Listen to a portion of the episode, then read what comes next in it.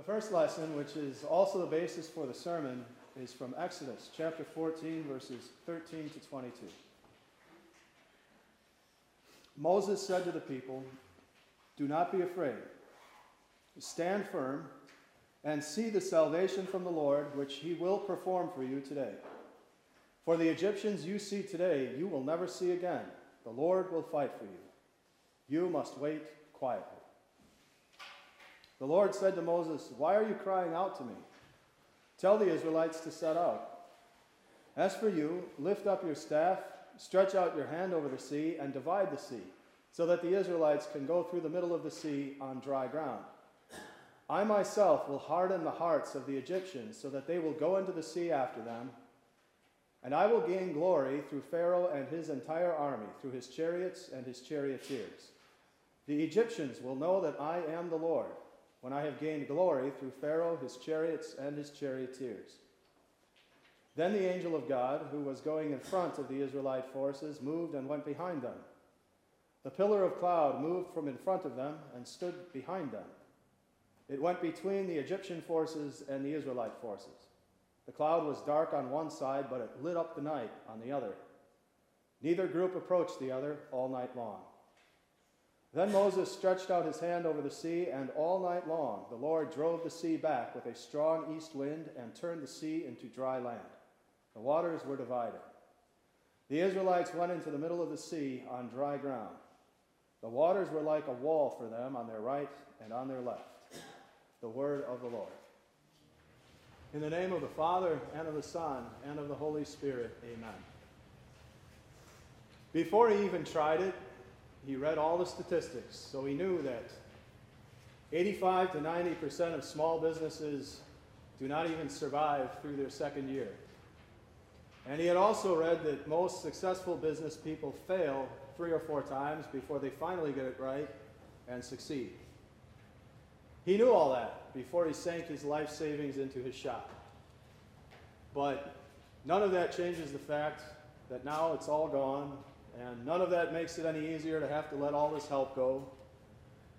He does believe that God will provide for him still, but this is hard. She doesn't really know what to do anymore with this boy, her son. You know, he, she took him to Sunday school all those years when he was small. She sang hymns to him and prayed with him. A couple of years ago, she saw with her own two eyes, she saw him get confirmed, which means he must have learned something about God's commandments and God's love for him. But now, all he does is speak hateful words and slam doors all over the house. And she knows God has a plan, but this is hard. He never had a real easy time making friends, so he always cherished the few that he had, but it's become clear they don't really see the world the same way anymore. So Gradually, the text messages and the invitations have stopped coming in, and he spends more and more time alone. He knows he's never really alone. He believes that God is always with him, but this is hard. The night before he died on the cross, our Savior Jesus said to his disciples, In this world, you are going to have trouble.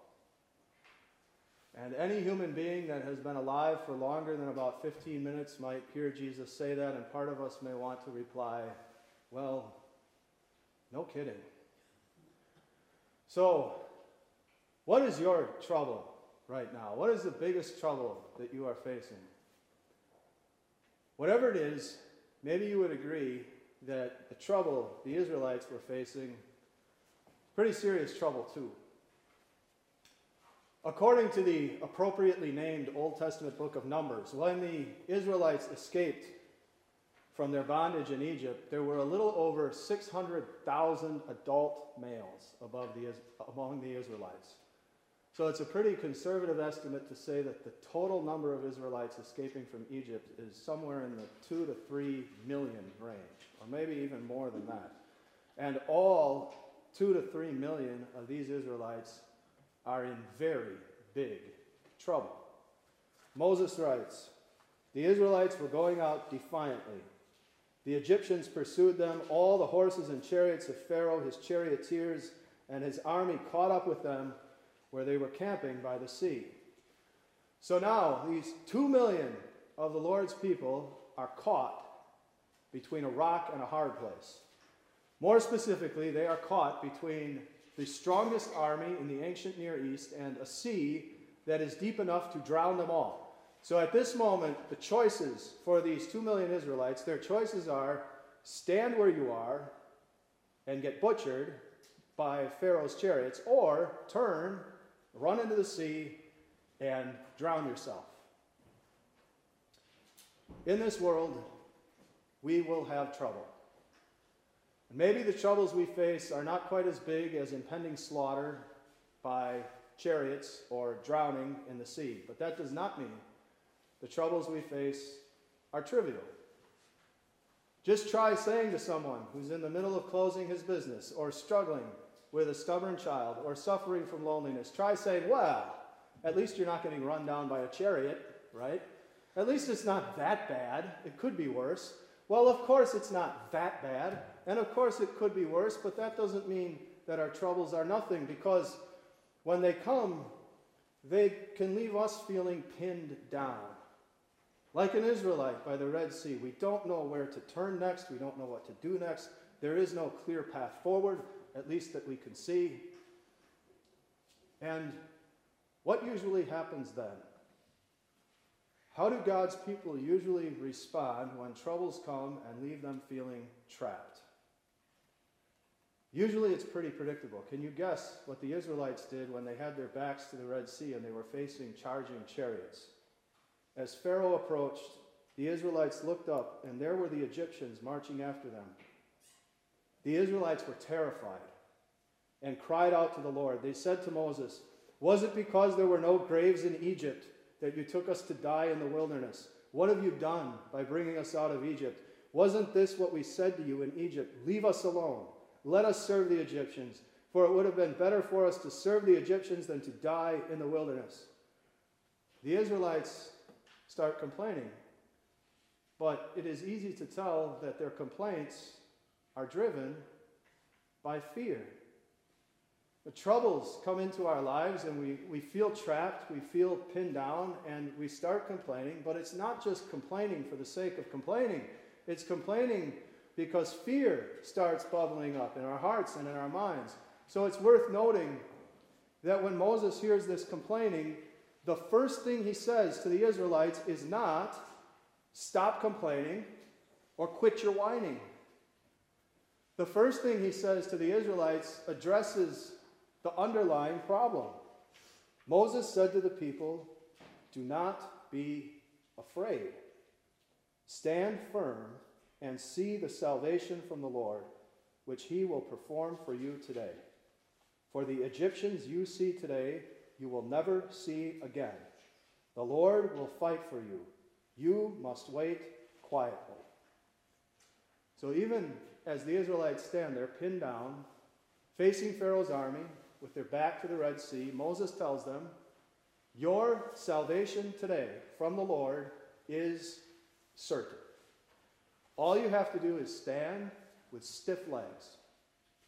All you have to do is be courageous and not be afraid. All you have to do is be quiet and uncomplaining, and the Lord will save you. Your salvation is certain. Their salvation is certain because God is faithful to his word. He always keeps his promises. And God has made a promise to this nation of Israel that one day the beautiful and abundant land that is currently known as Canaan would be their own, their own promised land of Israel.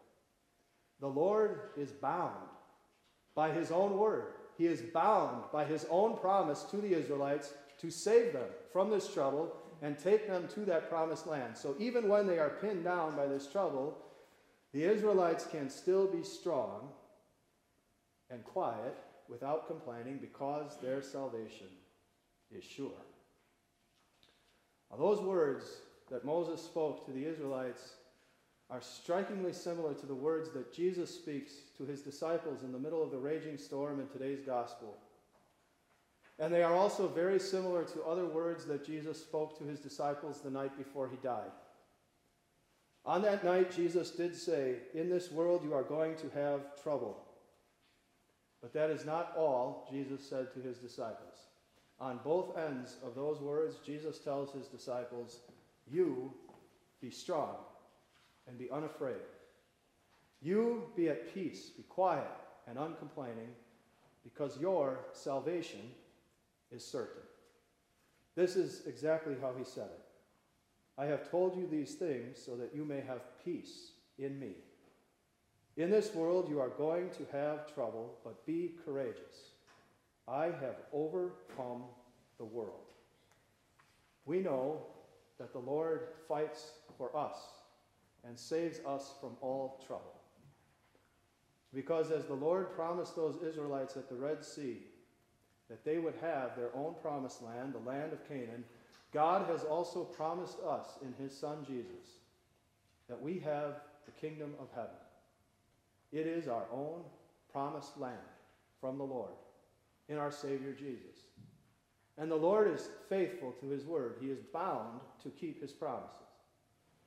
He was bound to get the Israelites out of that trouble of Pharaoh's army and through the Red Sea and to their promised land. Now, it took them 42 more years to get there, and there were plenty of other bumps, lots more trouble on the way to their promised land, but they did finally get there. And once they got to the promised land, that nation of Israel, for 15 more centuries, they carried another promise from the Lord the promise of the Messiah and his saving work. Through that nation of Israel, Jesus came. He came into a world full of trouble.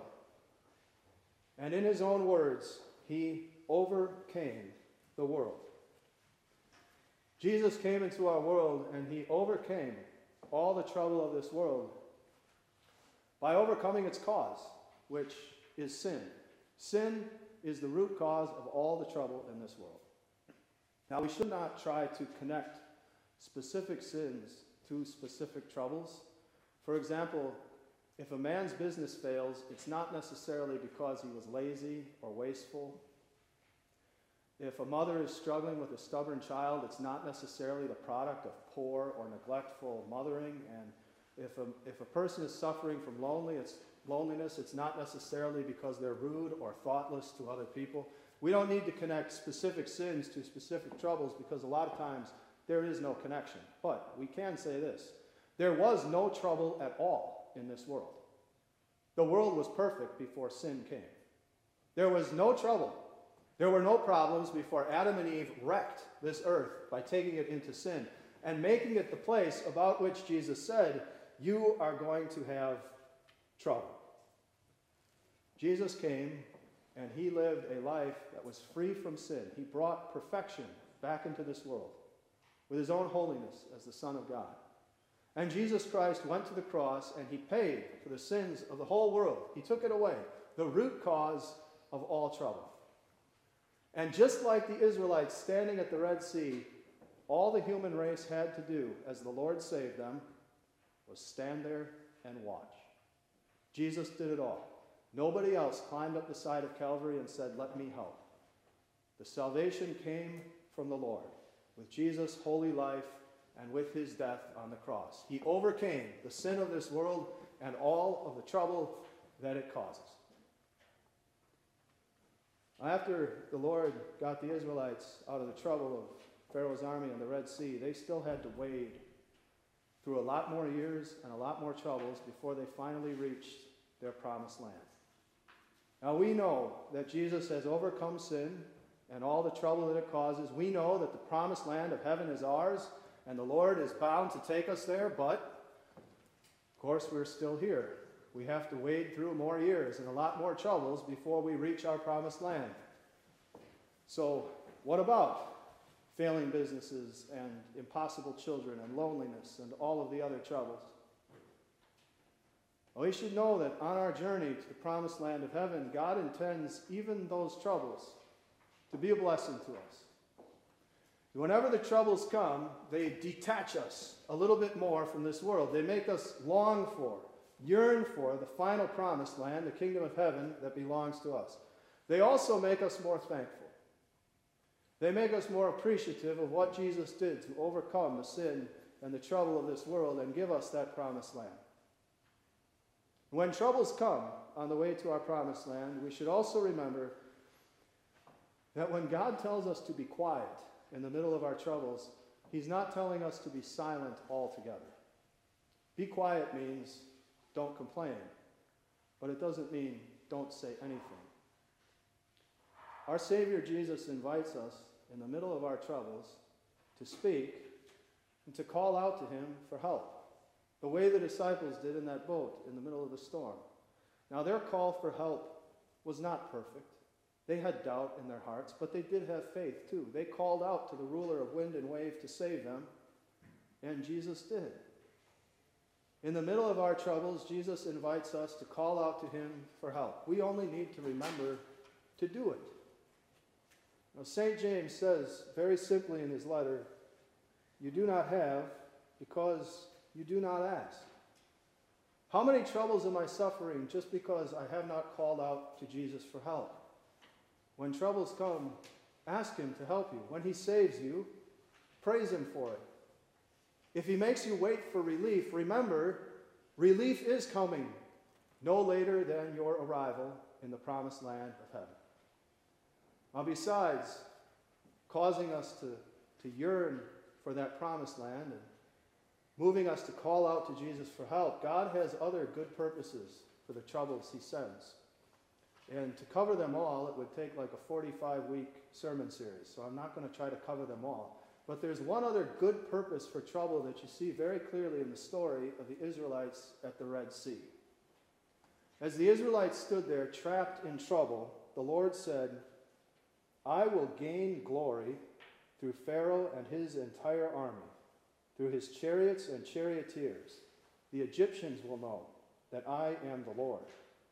And then after the story is over, after the Egyptians have been drowned in the Red Sea, and the Israelites, all two to three million of them, have crossed safely, walking on dry ground all through the night to the other side through two walls of water, Moses adds this Israel saw the mighty hand which the Lord put into action against the Egyptians, and the people feared the Lord and believed in the Lord and in Moses, his servant. See, the nation of Egypt that the Israelites were escaping from, the Egyptians deified things like rivers and cattle and Pharaoh, their king. They turned these things into gods. Now, in the ten plagues that the Lord inflicted on Egypt before the Exodus, he was making a direct attack on many of those things that the Egyptians tried to turn into gods, to turn the Egyptians away from them. Now, with what he is doing at the Red Sea, the Lord is turning the nation of Egypt toward him and his glory, to see him as the one true God, the Lord of Israel. At the same time, the Israelites, who already believe in the Lord, they get to see his mighty hand working to save them. And their fear of the Lord, their faith in the Lord grows stronger. So, the Lord uses this trouble to get greater glory for himself and greater fear greater faith in himself. And the Lord still uses troubles that way. You know, we can say in kind of a very generic way when we have trouble, well, God has a plan, He's going to work everything for my good. And that's all true. Those are very biblical thoughts. But when troubles come, we should also recognize them every single time as a chance to give glory to God and greater faith in God when they are handled correctly. First, to give greater glory to God. You know, it's one thing for a person to speak highly of God and thank God when their business is booming and they're rolling in money and their family is happy and harmonious and they're surrounded by friends. It's not that hard to praise God and give Him glory when life is super. But when in the middle of trouble, God's people remember that the promised land is theirs. They give him glory still. And in the middle of their trouble, they remember that Jesus has overcome the world and they thank God still. Now, of course, we should give glory to God when our lives are great, but it's the glory that we give God in the middle of our troubles that rings louder in the courts of heaven and in the ears of the people in this world, the people who already believe in the Lord and those who do not. Trouble is a chance to give glory to God, greater glory to God. It is also a chance to grow faith, as it was for the Israelites. But in the middle of our trouble, we turn our ears back to our Savior and hear Him say, Be courageous. I have overcome the world. The faith that the promised land that Jesus won for us grows stronger. The Israelites were in big trouble, but they only needed to stand firm and wait for the Lord to save them because He was bound by His own word to see them through fierce armies and raging seas to their promised land. We have trouble in this world, but we can be courageous and strong, quiet and uncomplaining, because in the promise of our Savior Jesus, God is bound to save us, to take us to our promised land. Amen.